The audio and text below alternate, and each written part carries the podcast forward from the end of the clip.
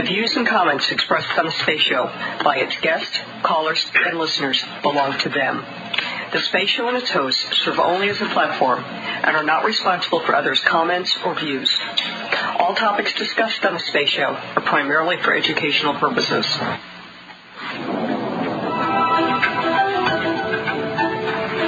choose to go to the moon in this decade and do the other thing. We have made hard. start. Three, two, one. It's the Space Show with Dr. David Livingston. Broadcasting to seven continents, consistently bringing you quality news and interviews with the best and brightest minds in the new space economy. Here is the founder and host of the Space Show, the man who best articulates the vision of space commercial enterprise, Dr. David Livingston. Good morning, listeners. Welcome to our Friday morning space show program, California time. I am your host, David Livingston. Thank you very much for tuning in. And we have a most interesting program, uh, which I will tell you about in just a minute, along with our two guests. Uh, first, a couple of very short announcements. Uh, one is we're on the 60 minute format today. So please pay attention to the time, and if you have an email or phone call, comment, or question, or want to talk to either or both of our guests, please make sure you pay attention to the time so you can do it while we're still broadcasting. Um, we have a full show for next week, so pay attention to the website newsletter, and they will uh, start to be published tomorrow through Sunday. And then one other thing that I've been commenting on uh, over the past couple of days, we are in the process of migrating our website from a Drupal 7 management system to Drupal 8. This is a major migration. It's not an easy transition, unfortunately. So if you find things that aren't working, uh, call them to my attention because I may not know they're not working and Spencer may not know they're not working. So help us out uh, with uh, your eyes and ears and uh, just send me an email to drspace at thespaceshow.com. If you see a, a feature or something doesn't work, make sure we know about it. And uh, I totally appreciate that. For today, our toll-free number is 866 687 7223. No call screeners. Let the phone ring, and we'll get you on air as quickly as possible. Remember, the Space Show is a talk show, so we do prefer talking. But in addition, uh, we do receive your emails, and that email address, if you prefer using email, is drspace, D-R-S-P-A-C-E, at thespaceshow.com. And of course, you can post comments on our blog, and that is thespaceshow.com all the way to the far right for upcoming show menu. And then this is the first show listed with uh, Dr. Vedda and Dr. Pollock. Open it up, scroll down to the bottom, and like on most blogs, you'll see a place for comments or uh, posting whatever it is you have to offer. And as soon as you hit send, I'll get a copy of it and can integrate your commentary into our discussion today. But once again, we do prefer the toll-free number, 1 866 687 7223. A couple of other quick questions. Note the website newsletter. When you do note it, it's on the upper right of our homepage, by the way. Uh, do note the schedule uh, going through um, the first early days of October. It's filling up rapidly. And if you have guest suggestions for us, please let me know. Uh, and I'm happy to work on um, your guest suggestions for you. The best way to do that is email drspace at thespaceshow.com. Uh, there's a menu in the upper left of our website, so uh, check that out, especially Listen Live. That tells you how to listen to live shows and podcasts. If you have any questions, please do email me. Again, drspace at thespaceshow.com. Don't forget we have a store if you're interested in Space Show logo wear. Easiest way to enter our store is click on any of the photos of Pepper listening to the Space Show and follow her to our Cafe Press store. Uh, don't forget we're a nonprofit 501c3 with OneGiantLeapFoundation.org. We're listener supported, which means you, the listener, financially contribute to us as a nonprofit, and uh, it is your funding that keeps the space show going and has us uh, getting great guests like we have again today. Uh, the best way to support us is there's a big PayPal link at the top of all of our home pages and Space Show website pages. Uh, but if you prefer using checks rather than electronic contributions, uh, then uh, make your check payable to One Giant Leap Foundation, and it mails to Box 95, Tiburon, California, 94920. We also do sponsorships. We have a few left. The sponsors get that banner ad going across our homepage. You can change the banner as often as you like. On longer format shows, I read sponsor messages. On the shorter formatted shows like today, I give a shout out to our great sponsors, which include Northrop Grumman, the Space Foundation, Astrox, AIAA, the uh, Space Development Network, Celestis, and the National Space Society. So uh, please do uh, let us hear from you if you're interested in becoming a sponsor. I'd be happy to answer any questions, Dr. Space at thespaceshow.com. So, uh, listeners, we have two terrific guests with us today. One is a guest who's been on the program many, many times, Dr. James Vedda, and he is a senior policy analyst performing policy research and evaluation for various government agencies. And um, he's part of the Aerospace Corporation. His full bio is on the Space Show website, so I urge you to read it.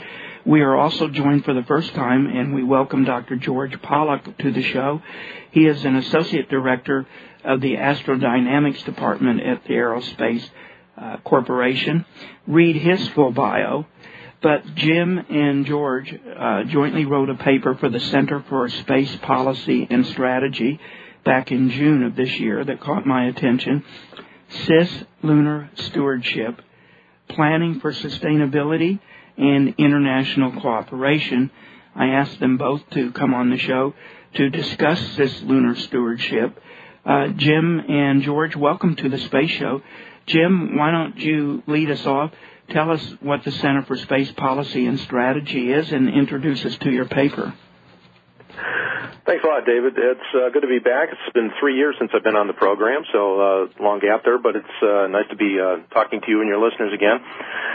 So the Center for Space Policy and Strategy at Aerospace Corporation is headquartered in our Arlington, Virginia office, and um, we are the policy component of the company. As uh, uh, most people know who are aware of the what aerospace does, we're primarily an engineering company supporting government space efforts of all kinds so we, we do have this policy component in the Washington area, and uh, that has been around for uh, almost 20 years now, but it uh, was very small until about three, three and a half years ago when we began uh, expanding. And one of the things that we did was to start publishing a series of papers online. And the paper we're going to talk about today is uh, one of the recent additions to that policy series.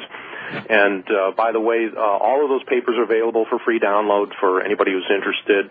And we hope you'll have a look at the the, the website is is aerospace.org slash policy. And then in the middle of the page, you'll see um, a little button that says papers, and you can see a whole array of things that, that we've published. Uh, the paper that George and I did uh, that came out uh, last month was prompted by some discussions that George and I were having late last year about uh, how the expansion of human activity into broader cislunar space is going to affect the way that we have to behave uh, in order to sustainably operate in space. Um, so th- this is our expanded neighborhood. You know, we're we're growing as a spacefaring species now, and uh, and the first step is to is to move out into cislunar space uh, for for all of our careers. You know, most of the action and most of the discussion has been about uh, low Earth orbit or LEO uh, out to geosynchronous orbit or GEO. So we are talking about a vastly greater expanse uh, to cover uh, all the way out to the moon and orbits related uh, to the moon. So so this this is a, a, a new plateau that we're supposed to be um, moving out onto, and it's unclear how some of the some of the rules, some of the practices that we've had in the past will apply to these new orbital regimes. Um, we uh, clearly have some rules that apply across the board to what we uh, do out there, and we'll probably talk about some of these along the way. but uh, there are a lot of things where we do not really specify what we're going to be required to do, and in fact need to do some more research to find out what the most sustainable behaviors are going to be. Uh, so I, I, guess the, um, uh, uh, the, the first thing that we uh, that we need to do in our our effort to educate folks that um, that uh, we we need to develop our policies and practices a little more across civil, commercial, and national security space, all of which will be using cislunar space, is, is to make sure everybody understands the, the, the geography that we're that we're talking about.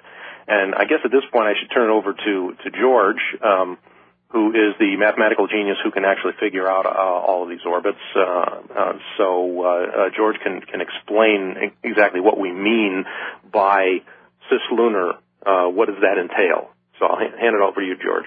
Uh, hi, George. welcome to the Space Show. How are you? Very well. Thank you, David, and thank you for having Jim and I on the show today. It's a pleasure to be here. Uh, likewise. So, what is meant by cislunar geography and, and orbits? And I guess there's a lot of competition for good orbits, right? Uh, I'd say that there, there could be expected to be competition in the future for sure uh, for a number of these uh, very useful locations in the Earth Moon system. So what do we mean by cislunar? Uh, the term itself, cislunar, uh, strictly refers to the space from the Earth's surface to the Moon's orbital altitude. Uh, the Moon is about 400,000 kilometers or a quarter of a million miles from the Earth. so that's a tremendously large volume. And there in this um, combined gravitational region in the vicinity of the Earth and the Moon, there are five special points called Lagrange points uh, that represent points of relative gravitational equilibrium, uh, about which we can find some interesting orbital behaviors. Uh, we can find some orbits that are relatively stable and, and can be maintained uh, without much station keeping and some others that with a little bit of station keeping can, can be turned into useful uh, quasi-periodic or repeating orbits uh, that give us some, some really interesting properties. Uh, for example, the L2 Lagrange point, which is about 60,000 kilometers on the far side of the moon, uh, away from the Earth, uh, is the nexus of a, a, family of what, what are called halo orbits that you know, orbit about that L2 Lagrange point in a manner such that one could use it as a communication relay platform uh, to have continuous line of sight to the lunar far side and to the Earth's surface. In fact, we've seen China exercise this. It's a concept long understood uh, for you know, since the 60s, really, uh, that that could could enable far side lunar surface operations. And in 2018, the Chinese launched a uh, lunar communications relay into such an orbit uh, in support of their uh, 2019 Farside robotic lunar landing. So we're definitely seeing some new forays into the interesting orbits in the Earth Moon neighborhood, and uh, we expect that that trend will continue in the near future. Is there any regulation of those orbits now, or is it just pretty much do what you want to do? So there is no construct in these orbits that would be a parallel to the International Telecommunications Union registry of frequencies in the geosynchronous orbit, for example, uh, which serves you know, to, to, to, provide some physical deconfliction and uh, certainly some more robust uh, radio frequency uh, deconfliction in the geobelt. Uh, so that's that's an uh, element of a, broader sustainability paradigm that probably needs to be uh, further researched and uh, refined and ultimately agreed upon internationally as activities increase in these locations. How will we share, for example, halo orbits about the Lagrange points as they become uh, increasingly popular? Are the other Lagrange point orbits uh, useful um, and essential and important, or are the halo orbits the most useful ones? It, all dep- depends on the application of interest. Uh, the halo orbits uh, certainly are valuable uh, for communication relay, like I mentioned around L2. Uh, over the years, folks have appreciated the relative stability of orbits in the L4 and L5 vicinity. So those are, leading and trailing the moon in its orbit. So, for example, you know, many years ago, folks uh, envisioned space hotels, for example, at, some of these uh, stable points in the Earth-Moon system uh, that could be know, site of very massive um, structures in in the, region and could serve as way stations or um, large space stations and colonies.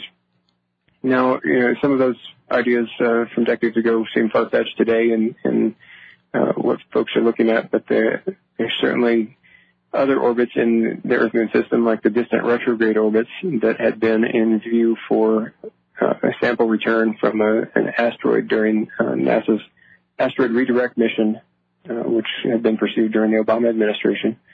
Uh, the concept there was to retrieve a boulder from a, an asteroid and re- return it to a distant retrograde orbit, which is actually an orbit about the Earth, but it ha- has an apparent retrograde motion around the Moon.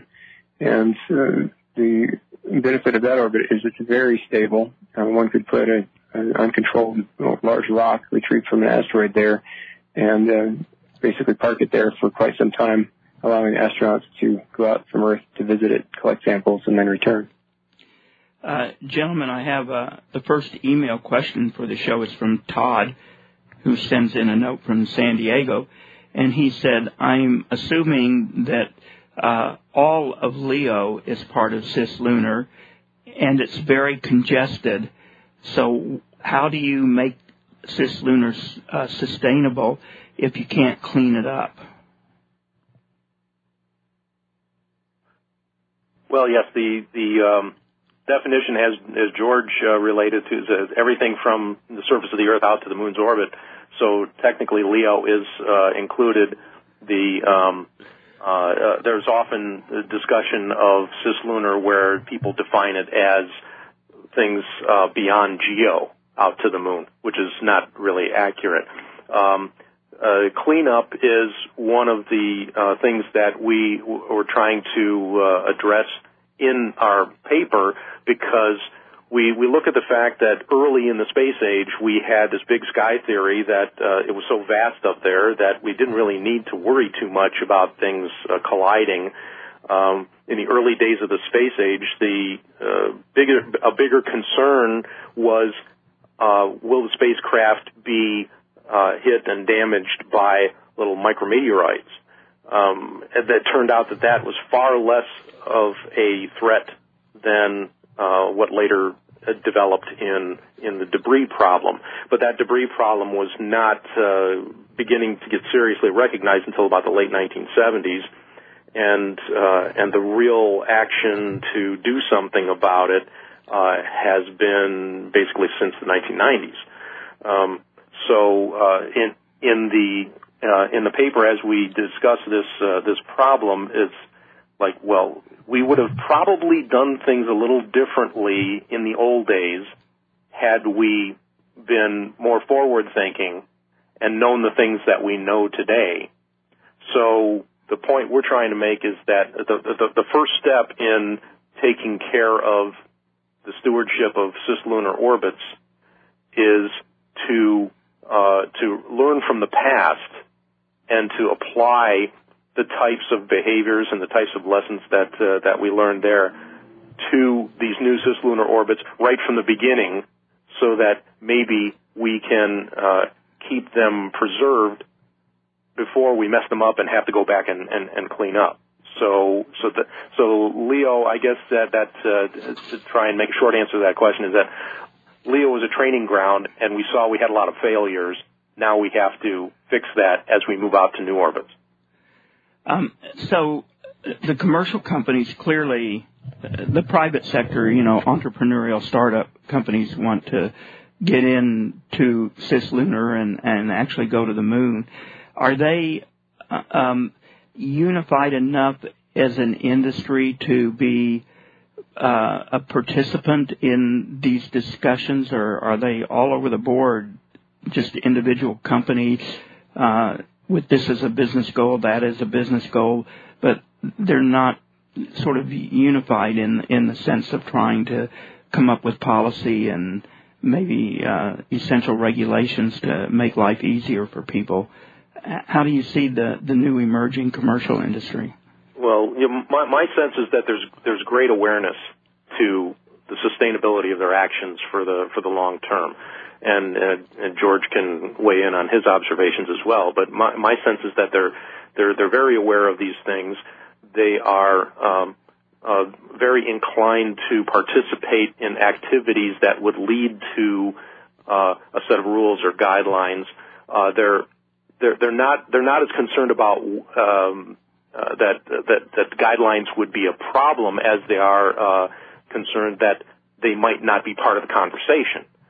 So as long as they're participants in the conversation for developing guidelines and norms of behavior, uh, they are happy to participate in that because there is a realization that it's in their their uh, long-term best interest. And in fact, they are involved in in things like the uh, you, you may have heard of the group that was formed by DARPA that's called CONFERS, which is um, uh, both government and private sector entities trying to develop uh, uh, rules and norms for on-orbit servicing.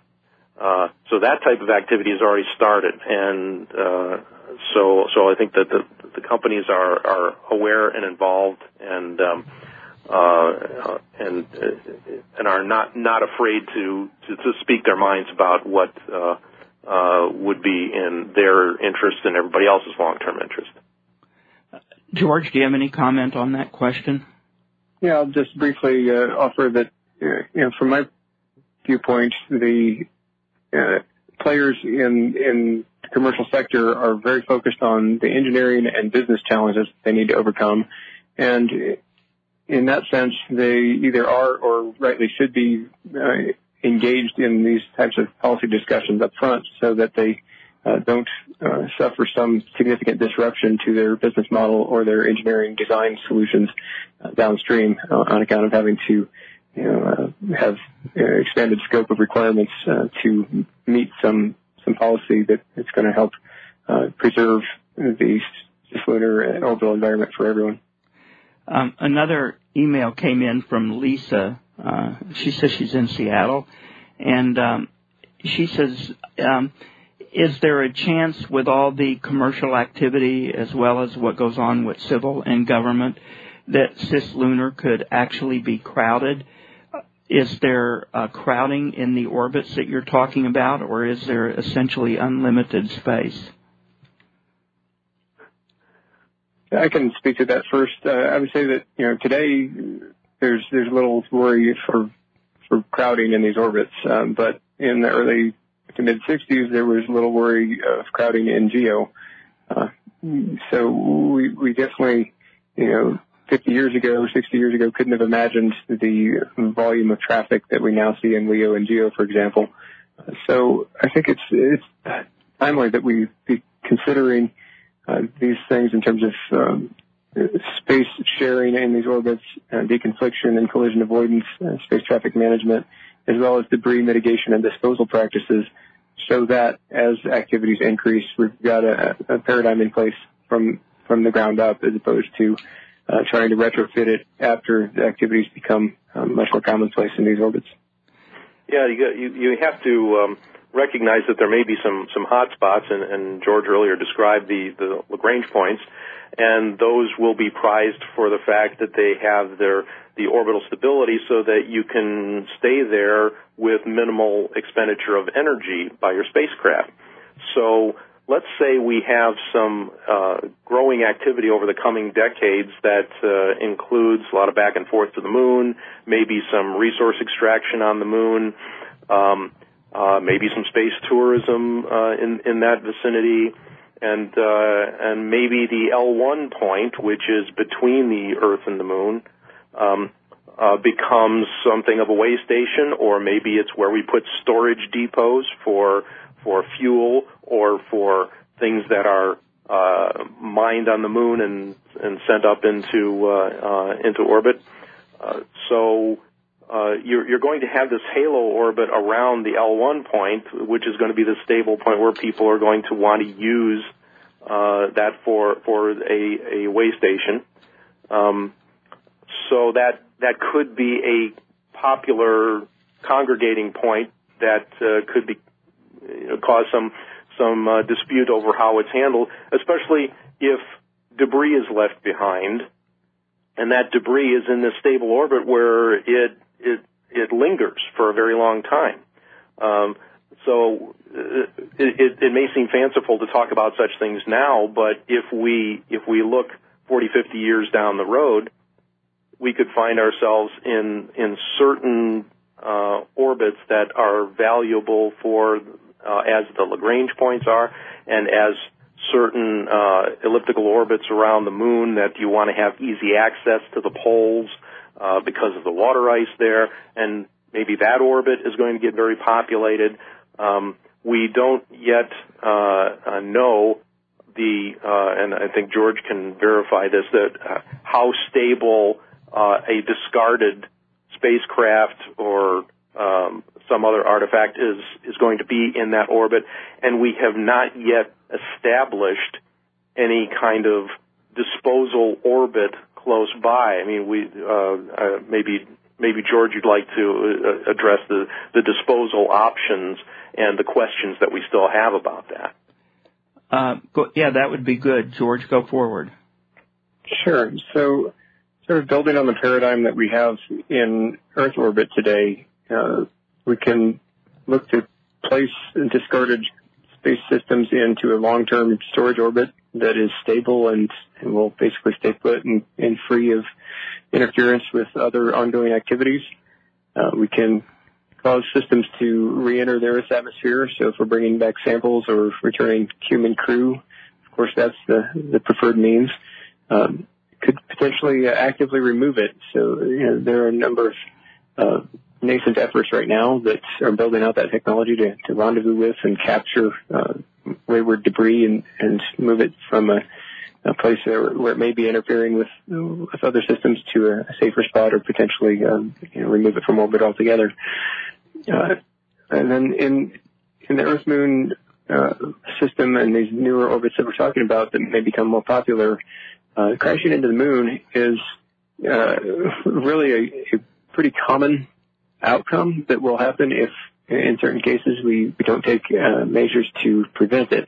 Uh, many direct orbits about the moon are, are so unstable that the orbit lifetimes are measured in months and, and the system will just crash into the lunar surface if you leave it there. Um, some of these halo orbits like are being considered for NASA's uh, lunar gateway, uh, depending on uh, when and in, with what velocity and what direction you depart that place, say it's a, a discarded empty cargo resupply vessel, it could crash into the moon, or you could potentially cause it to depart the Earth-Moon system altogether and escape into a heliocentric orbit. So the complexity of the uh, dynamics in this environment causes us to, to really need to, to do our homework and understand uh, what the long-term behavior of, of these discarded systems will be and to build confidence that when we actually execute a disposal uh, maneuver, that the system will, uh, in fact, go where we intend. Uh, gentlemen, I have another email question for you. It is Paul in Denver, and he says, um, "I'm a space enthusiast or an advocate. I don't work in the industry, but I'm primarily interest, interested in space settlement." Uh, I particularly am interested in settlement on Mars, but I'm open to the O'Neill idea of free space settlements and of course the moon as a short-term location for settlement. How important is cislunar development and the, the policies and best practices that you're talking about to kicking off the space settlement industry? Is it crucial? Is it just another part of space? how are we interested in settlement supposed to see the cislunar development that you're talking about? So, uh, as you know, David, I've, written a lot of things about this, and, and uh, over the years of studying this, I've become very, very convinced that uh, learning how to live and behave in cislunar space is the key to everything beyond. Uh, this is like if I can make the analogy of growing up as a little kid in your in your own neighborhood, you know, when you're very small, you only get to play in your own backyard. And then as you get a little bit older, you get to go out into the broader neighborhood. Uh, but you do all of this expansion gradually in your life. You don't go uh, uh, right from riding your, riding your tricycle down the street to um, uh, uh, to intercontinental journeys. Uh, you know, there's there's a progression there, um, and it's going to be the same as we move out into space. So, the, so the things that we need to learn about uh, how to to live and work and and create value in space uh, are are all going to be learned in the uh, cislunar environment uh, because we have a neighborhood that we can traverse in in a few days' time, uh, and we can continue to communicate with only very brief communication delays. We have to learn in that environment before we go out to some place like Mars, for example. Uh, at its closest point, Mars is something like 145 times further away than the Moon. So uh, that's that's pretty darn challenging. So we we really need. My my motto is is has always been, you know, this is the exploration and development of space. So it's more important to get it right than to do it fast. Because if you do it fast and you don't get it right, then you're actually going to slow down your migration out into space because the setbacks will last years and even decades. Uh, so, uh, so to, to me, the, the, the development of our skills and abilities uh, to, to learn to live off the land, away from the earth, all of that kind of stuff uh, is going to be developed in cislunar space. Absolutely essential before we seriously think about building our cities on Mars. So, um, just taking that the next step for, forward, if we are betting money on the uh, publicly stated goals of SpaceX and Mr. Musk about starting humans on Mars, which is coming up pretty close if Starship actually flies and works, you would say that's too fast. Am I correct? Because I, uh, I don't yeah, know that I, they're learning anything from cislunar space. No, I, I think that that uh, that Musk and others who you know, firmly believe that that uh, we we don't want to waste time, that we want to start establishing uh, a a more expansive uh, solar system civilization, and Mars is the next stop for doing that. I, I understand what they're saying, but I don't think that the hurry up and go to Mars is the is the wise approach uh, to do that um, because there are a lot of things that we need uh, to to learn yet about living off the planet. Um, uh, the, every description that I see about uh, a quick settlement of Mars uh, uh, kind of writes off some hard questions, uh, like, for example, supply lines. You know, there's just an assumption that that the vast majority of necessities can be obtained right there on Mars, and anything that can't be can easily be provided from Earth at apparently no cost. Um, so uh, that's that's not going to prove true. I don't think. There's also the you know the radiation exposure issue because you have on the surface of Mars you have a a um, very substantial uh, radiation exposure that uh, we have have not figured out a good way to to shelter against uh, just yet. Um, uh, and and I see people just kind of writing that off as, oh, that's not really a problem. These are going to be rugged pioneers, and they'll they'll just tough it through. No, this is radiation exposure. Uh, this is a tough question.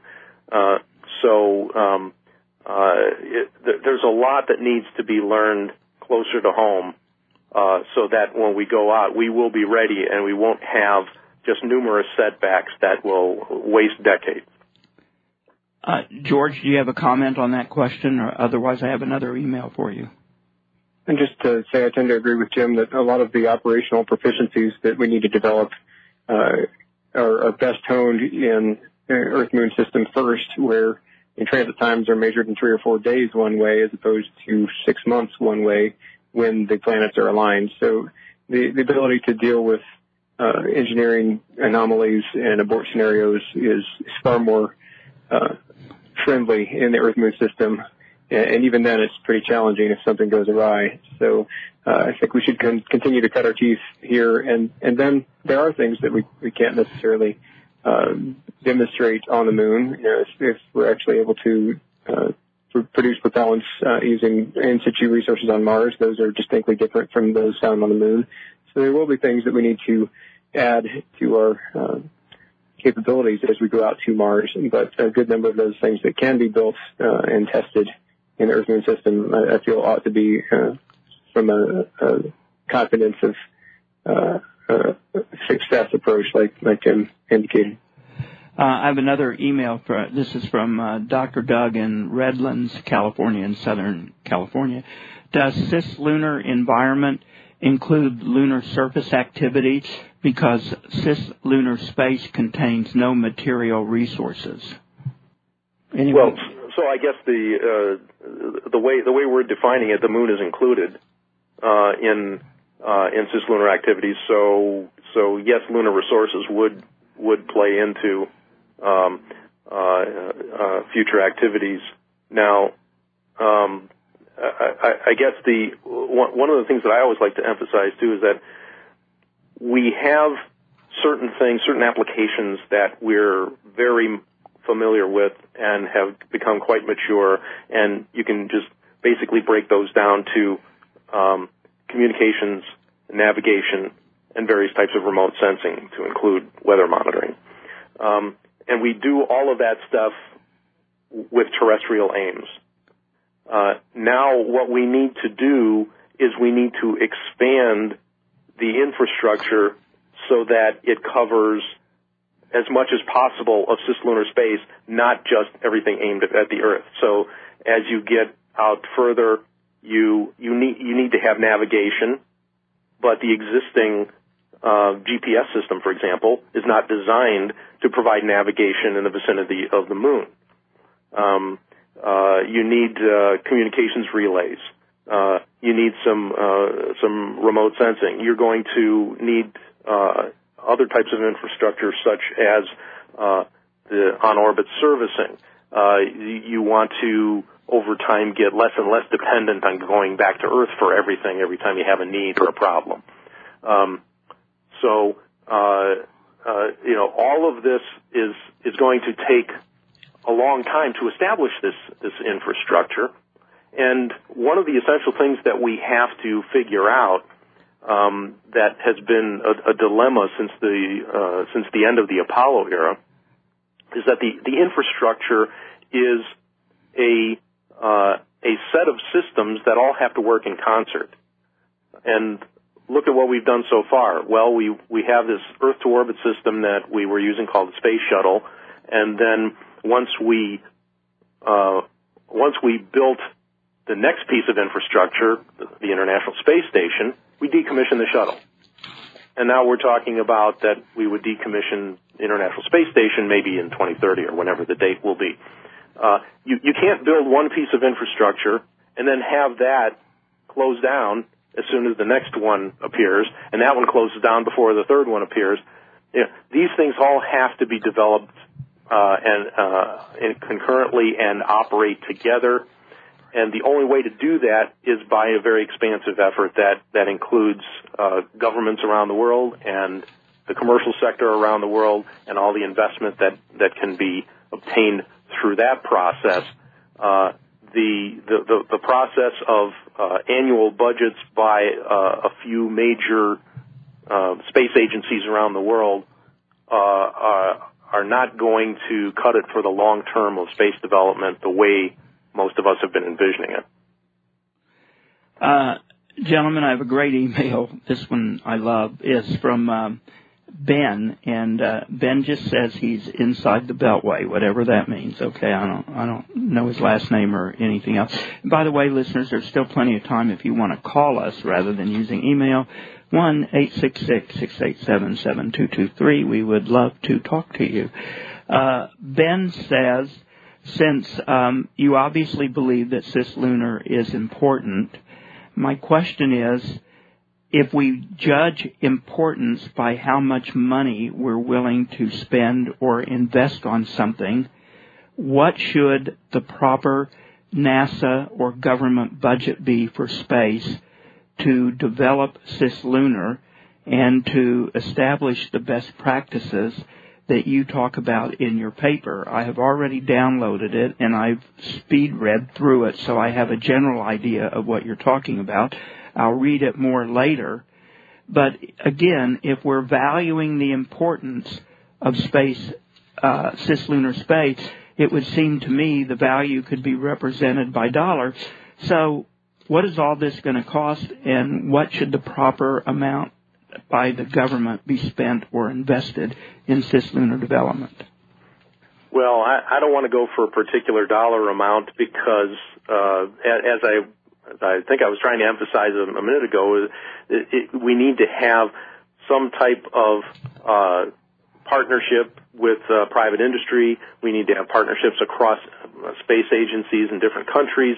Uh, we we need to have everybody uh, working on top of their game. So, um, uh, how much that we spend in this country will will depend on the particular programs we choose to to to specialize in. Now, for example, one of the things that if we look at NASA's Artemis program, um, a lot of people talk about Artemis as we're going back to the moon as a stepping stone to Mars.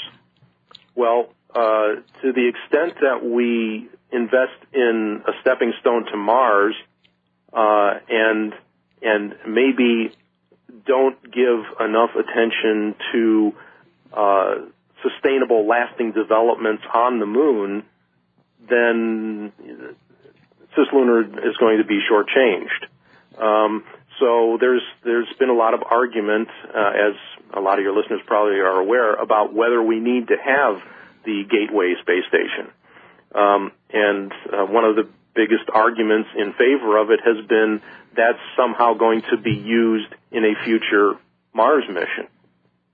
So now you've you've hooked your cislunar development to the Mars mission, and if that falls out of favor, or if there's uh, uh, you know any other reason that that Mars would uh, fall off of the budgeting, then it carries the cislunar investment down with it. And that's why I think these things should be considered separately, um, and, um, and and and also make sure that you don't initiate projects that you you make it sound like it's some kind of space Olympics and you're trying to be the the, the, first one at the finish line. Um, uh, uh, because that does not get uh, very uh, very good support across the board uh, when you go outside members of the space community and advocacy um, uh, groups. Um, I mean, look at what's what's happened now is that the, the the administration has requested a budget increase for NASA for fiscal year 21. Uh, that is a 12% increase. And as you probably saw in the news uh, of this past week, uh, it does not look like from the, these initial steps. There's a long way to go in the budget yet, but in these initial steps, it does not look like the Congress is going to go for that that 12 percent uh, increase because uh, uh, that is well, budget times are tough in general, of course, but uh, they're uh, they're also concerned about cuts to programs that um, uh, that are are favored by Congress and their constituents. Uh, in in that uh, 12 percent increase for uh, for NASA, you you still saw an attempt to cut some Earth science missions and to zero out the STEM education budget at NASA. And we've seen that Congress does not believe that that should should hold true.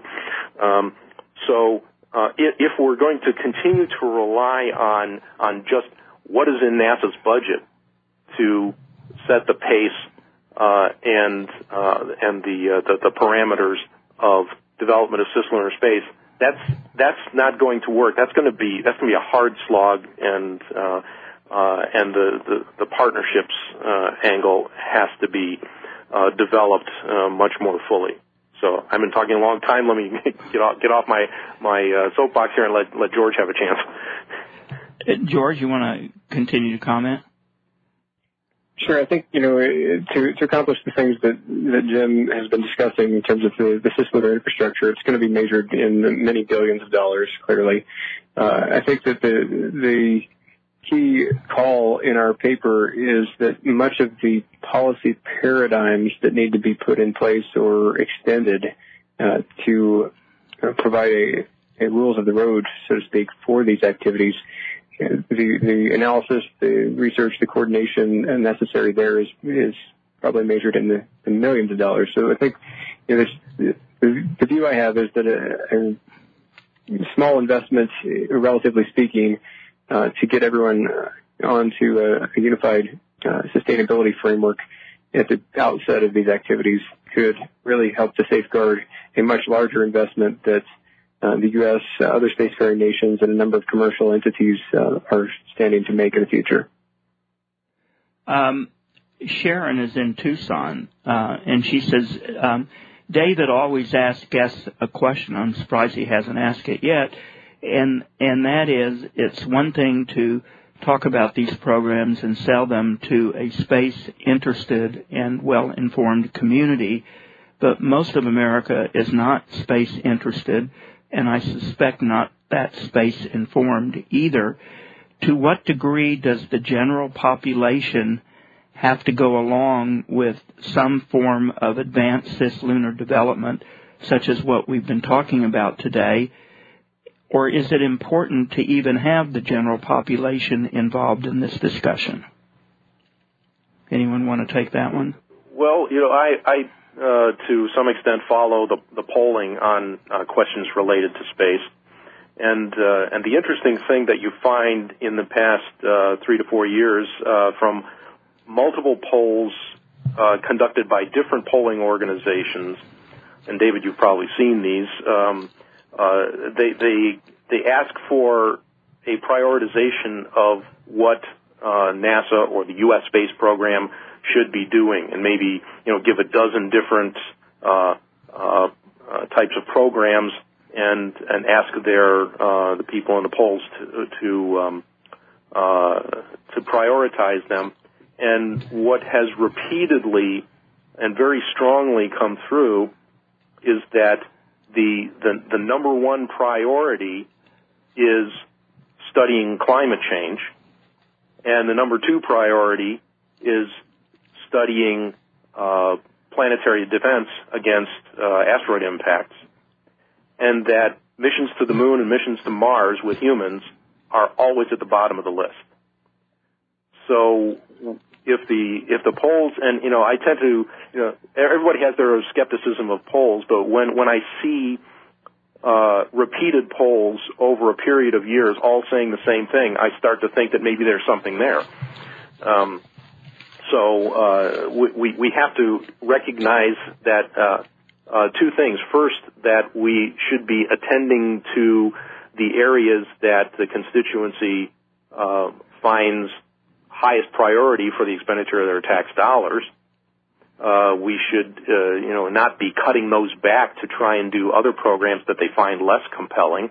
And the other thing is that we need to be better educating the um, uh, the constituents about what is the long-term value of doing something like a cislunar development program. Uh, that's really hard because you can't do it in 25 words or less. You you have to um, you have to explain to people first what you're already getting in benefits from space, and then extrapolate from that what more could be benefiting Earth uh, by doing these additional things because we're talking about going to new plateaus of activity here. Uh, going beyond the the notion of every every application that we have that uh, um, that that adds value to lots of people on Earth is based on passing electromagnetic signals back and forth uh, through communications relays or through the navigation satellites or through taking pictures of the Earth and sending the data back, things of that nature. we're getting beyond that to where we want to do actual physical manipulation of stuff in space and try and gain benefits from that. And that's that's that's a hard jump to make and an expensive one. And we have to make sure that people recognize what the long-term benefits are going to be. And that's tough in a in a society when uh, you can see that that uh, thinking long-term is difficult for a lot of people, especially when we're going through something like a crisis situation like the the uh, pandemic uh, um, uh, difficulties that uh, that we have now, the economy uh, having problems, and those immediate things take away attention from those long-term um, uh, benefits, and uh, and that and that's a difficult uh, uh, nut to crack. So uh, so that's my so George, over to you. Yeah, I tend to agree, Jim, that the uh, there, there's a, a long-term view in the uh, uh, developing and, and maintaining the, the buy-in from from the populace, as well as uh, there needs to be a, a good bit of runway um, in terms of you know, we, we seem to live in a microwave-focused society, and uh, the, development of this cislunar infrastructure will take at best many years, uh, and you know, if, if the budgets don't move substantially across the uh, set of invest, investing parties, uh, it will take decades to, to realize fully. So uh, it, it, there, there needs to be not only the, the benefits in the long haul, but the patience and the, the uh, steadiness of, of purpose to pull it all off. Uh, gentlemen, I have a caller on the line. Uh, at least I think it's still a caller. Hang on. Uh, hi, caller. Welcome to the program. Who are you? Where are you, please? This is Doug from Redlands, California. Hi, Doug. Good to hear from you. How are you? Uh, doing well, thank you. Um, yeah, I just want to jump in. Unfortunately, I didn't hear the first part of your show, so I'm not quite sure. Uh, I, I understand the, the, the general picture, but I'd just like to say, or just like to ask, could international involvement um, be basically um, American companies establish a fairly cost-effective transportation system to the surface of the moon, and then countries could purchase as many seats as they, you know, would like and, and could afford. Do, do we need a whole bunch of international collaboration and government to government uh, planning in order to do lunar development? Well, we, we need to uh, recognize first that there's a lot of things that need to be done, and secondly, that we, we don't want to have too much duplication of efforts. Uh, so coordinating on who's going to do what and at what pace uh, makes a lot of sense, especially since all of these pieces are supposed to fit together at the same time. Uh, so that's my, my short answer to it, George. I think there's a, number of options. Know, we've spoken to the fact that uh, partnerships and collaboration uh, will help us um, basically tackle this large challenge um, more expediently um, with sort of a, crowd-funded approach. And uh, you know, whether that's uh, heavily leveraging public-private partnerships or it's commercial entities, uh, basically picking out uh, particular capabilities, whether that's transport, communication, navigation uh, and so on that they'll undertake. Uh, I think we'll we'll see you know, the opportunity for complementary uh, pieces of, of, that infrastructure to be laid in. And like Jim said, we, we want to avoid a multi-billion-dollar duplication of effort uh, in so doing. So uh, there, there, are a number of different paths probably to to realize this this vision. And so the, the, what you've uh, alluded to there, Doug, with significant com- commercial investment that could be a, a conduit to other participants. I think that's a really appealing angle that, that ought to be considered here. So, um, do, do you think there needs to be uh, propellant depots in cislunar space? Do you, do you think there needs to be is the International Space Station necessary? I mean, the, the SpaceX proposed architecture, you know, sort of the long-term architecture, requires no infrastructure in cislunar space.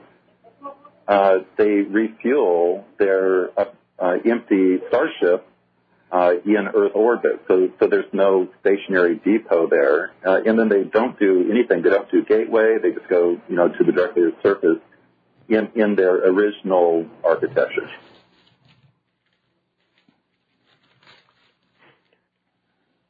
Any of you want to comment on that? Uh, well, see, we, we we have to first of all look at what you know what is the mission that they're trying to accomplish, uh, and uh, what type of hardware are they using to do that. Um, uh, I, I I have uh, I have some doubts about the the um, uh, use of um, of uh, fuel depots in space uh, because you have to uh, first of all you have to settle on the right type of fuel. It's going to be uh, if it's going to be a cryogenic fuel, that's very difficult to store for uh, any long periods of time.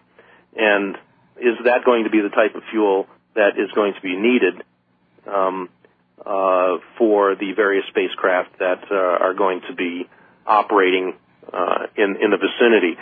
Are you um, uh, going to make it available widely so that it's like a gas station where you pull up to the pump and just swipe your credit card and fill your tank?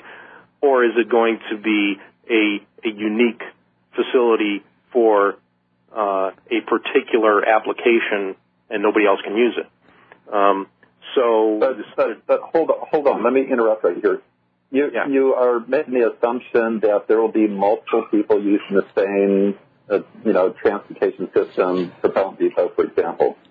And what I'm saying is that if SpaceX gets not even full reusability, but if they get Starship to orbit, I doubt that there's going to be anybody else that on a uh, dollars per kilogram uh, basis could be able to beat SpaceX price probably for at least years, if not you know 10 years or more.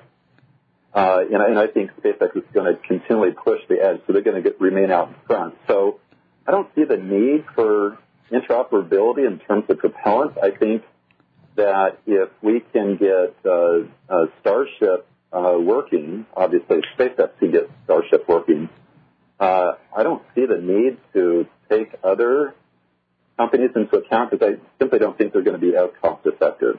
Your thoughts? Okay, um, so you're, you're talking about just the transportation back and forth. Um, there's there's other things that have to happen. Um, uh, SpaceX is not at this point talking about providing uh, on-orbit servicing of any type. That's going to be a big factor in cislunar uh, infrastructure. There will be uh, stations of some kind in various cislunar orbits that will be doing research, that may be doing some type of manufacturing, um, uh, that uh, will require to uh, the, the, supplies and uh, you know cargo runs to um, uh, to those points wherever they might be.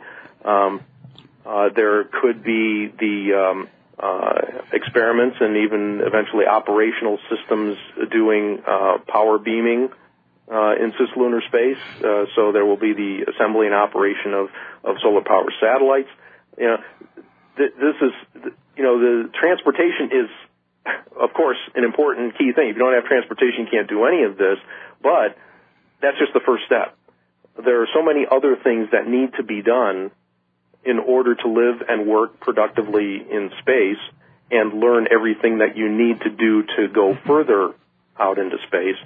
Uh, that um, uh, in the time frame that George and I are talking about, you know, we're we're we're looking at at the uh, half century to century scale of development, uh, and it goes well beyond the various things that uh, SpaceX is uh, proposing now. I, I expect them to be a huge player for a long time to come, but in certain aspects of the development of space, not in all aspects. There's plenty of work for everybody. Yeah. Oh. So, are you including LEO as part of cislunar space? Yeah. It's not terribly close to the moon. Yeah, well, as you said, you missed the beginning of the program, and there, well, the the, the real definition, as George uh, explained earlier, is of cislunar space is everything from the Earth's surface out to the out to the Moon's orbit. So it includes all of the lower orbit uh, activity. You you may have heard in some uh, places that uh, some some people define it as everything between Geo and the moon, but that's not actually accurate. Okay, and does the standard definition include the lunar surface? Uh, George, you want to speak to that? Yeah, we, we spoke to that earlier, and uh, the the intent here with, with our view is that um, yeah, it would include all operations that, that basically happen in the, the Earth Moon uh, joint sphere of influence and uh, down to, to the lunar surface. Uh, so, you know, in, in planning for disposal of systems in uh, the lunar vicinity in particular, we need to take care that uh, we understand if any of those systems are going to crash into the lunar surface, and if they do, um, that they do so in a manner that doesn't interfere with or put at risk uh, any human or robotic operations on the surface. So, I, mean, the way I view things is I view the lunar surface as being key because that's where the known resources are. Uh, so you can uh, dramatically reduce your, your the amount of mass that you need to depart from LEO if you can, uh, you know, do ISRU on lunar surface. I consider LEO to be really a, a separate part of the picture because I think LEO can be serviced by a different transportation system than what is optimized to go to the moon. Uh, and I am a bit concerned that uh, LEO commercialization, you know, like a, a, a gapless transition to a commercial station in LEO, I'm sort of concerned about that because uh, a lot of money could be spent on an annual basis supporting that transition and supporting a manufacturing or, or whatever, uh, you know, research labs in LEO that right now there's not really good evidence that that's going to be profitable, and so it may need long-term subsidies. And I think the, if that's coming from national budgets such as NASA, then I would have concerns about money uh, being able to, to be used for development of, of lunar surface infrastructure. Uh, any thoughts about that? Oh well, the the um, uh, the, if I if I understood correctly, there you're you're concerned about how NASA investment is going to drive this uh, uh, to a certain goal of um, uh, um, putting up particular facilities like the International Space Station. I, I think George and I are trying to keep a more wide open view of the different ways things could go over a decades long period in which uh, if a manufacturing facility, for example, is is established. Now let's say let's say you get you've got mining on the moon and you use raw materials from the moon to do some type of uh, orbital manufacturing and you decide to put your manufacturing facility in a nice stable place like an L1 uh, halo orbit. Um, that's a scenario that that could happen, but we are not going to know for a long time whether that's the right path uh, because we are still at the early investment stage of, uh, of figuring these things out. And and NASA and other government space agencies around the world are going to have a role in this kind of thing for a long time alongside the private sector. Uh, and and the private sector wants them to be there to help with the investment and to um, uh, to provide some uh, some support to things that they cannot necessarily justify in their own company budgets. So I'm not sure if I'm getting at the point you were you were making there, but uh, but this long long term view is what I'm saying. D- Doug, we're getting a lot of noise when you talk on your phone. Do you, is there background conversations or what? It's really hard to understand you. Yeah, I'm at a location where that's difficult. So let me go ahead and sign off, and I appreciate uh, appreciate your guys' perspective. Thank you very much. Um, I know, guys, we uh, we talked about doing the, the 60 minute format. We're a little over that right now. W- what are your recommendations in your paper, and we'll sort of head us toward the, the conclusion, and hopefully people will, will go download load the paper. I'll put the link for it in the in the archive summary of the program. Uh, what are your recommendations? Uh, well, George, you want to do the uh, summary uh, like like you did in the last webinar? Are you prepared to to do that? Sure. Yeah, absolutely. So looking forward, there there are a number of facets that need to be addressed with respect to cislunar sustainability and uh, getting international agreement on a paradigm that, all players will uh, engage in. uh, one of the first investments and, and enhancements that will be needed is to expand space domain awareness capabilities that currently are focused on Earth orbits out to about geo uh, to these much higher altitudes. The, the moon's about 10 times farther out than the geosynchronous belt. So we need uh, substantially enhanced capability to monitor space traffic and to be able to uh, do collision avoidance and, and deconfliction of these activities. The the second point I would offer is that you know after we build those sensors and can detect, track, and monitor activities out there, then we need the space traffic management protocols. And, Jim mentioned L1 as a, great example. There may be uh, steady operations going on in uh, orbits about L1, like halo orbits. That's uh, on the near side of the moon, about 60,000 kilometers towards the Earth. But many objects in transit between the Earth and the Moon will pass in that vicinity as well. So we need to make sure that that essentially is a, safe shipping lane, if you will, uh, also hosting uh, persistent traffic there.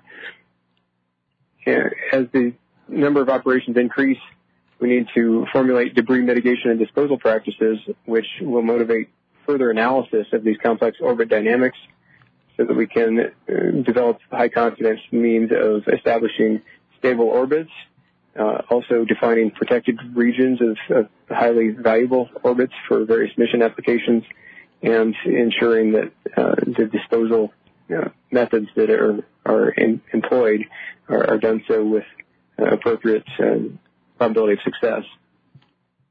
And then the last thing, uh, we haven't discussed uh, in great detail today the, the policy implications, so maybe this will be a good teaser for folks to go look at the paper.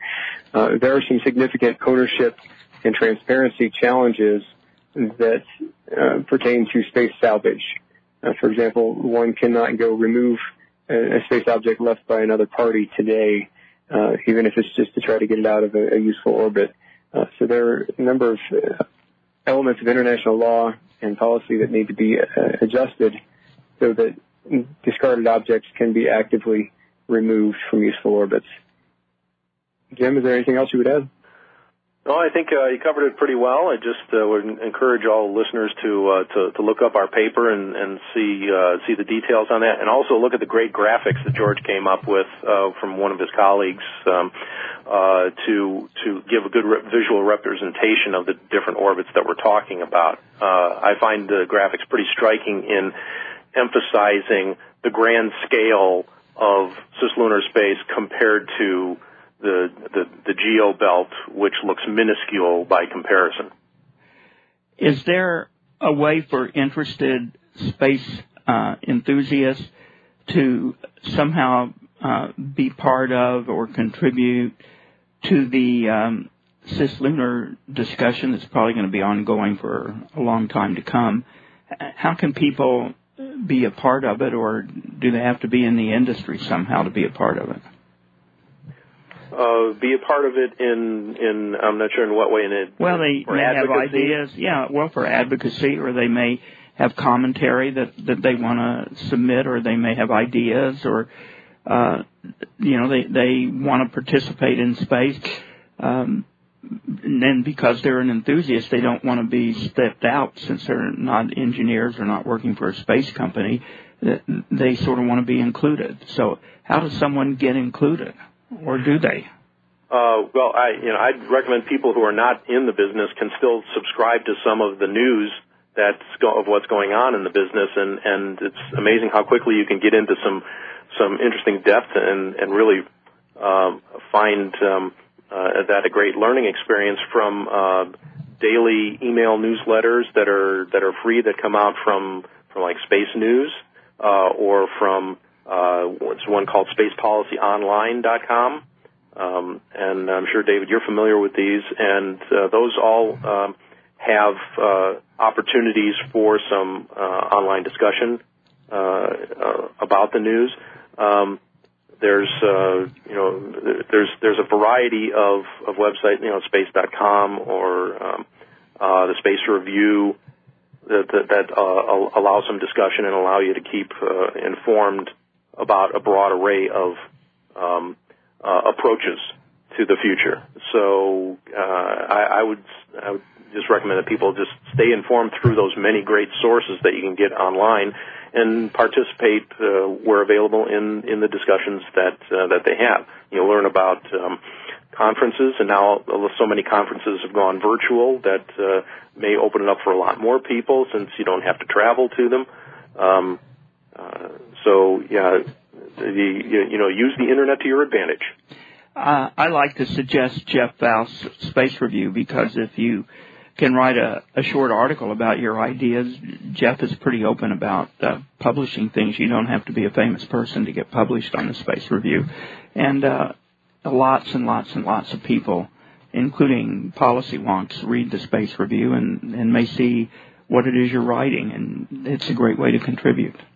So yeah, and and if you want to learn some of the history, another thing that we have at uh, aerospace.org/policy, there's a button there that says archives, and I have posted there well over 300 historical space policy documents, uh, mostly U.S. but a few foreign as well. Um, uh, going all the way back to the Eisenhower administration. Wow. So it's so it's I don't think there's a one-stop shop anywhere else on the internet that has this many space policy documents for the full history of the space age all in one place. So if anybody's researching that or just wants to learn some of the history and that, it's it's there and and I'm keeping it maintained. So great. I'll I'll put the link to that too on the in the summary of the show. Great, great. Appreciate that. Gentlemen, I want to thank you very much for uh, being on the Space Show, and Jim for coming back. Three years is way too long. I hope we can uh, do it more often, and, and George, you too. And uh, I wish you guys a great weekend. I'll send you the program when it's archived, and we thank you very much for your time and for being with us this morning, and for your great work on cislunar stewardship. Um, and um, listeners, we thank you for your email participation. Doug's call. Everybody have a, a good weekend. Keep it safe. And uh, once again, goodbye from uh, George and goodbye from James, David, and the Space Show. As always, people keep looking up. Goodbye, everyone. Again, great weekend to you all.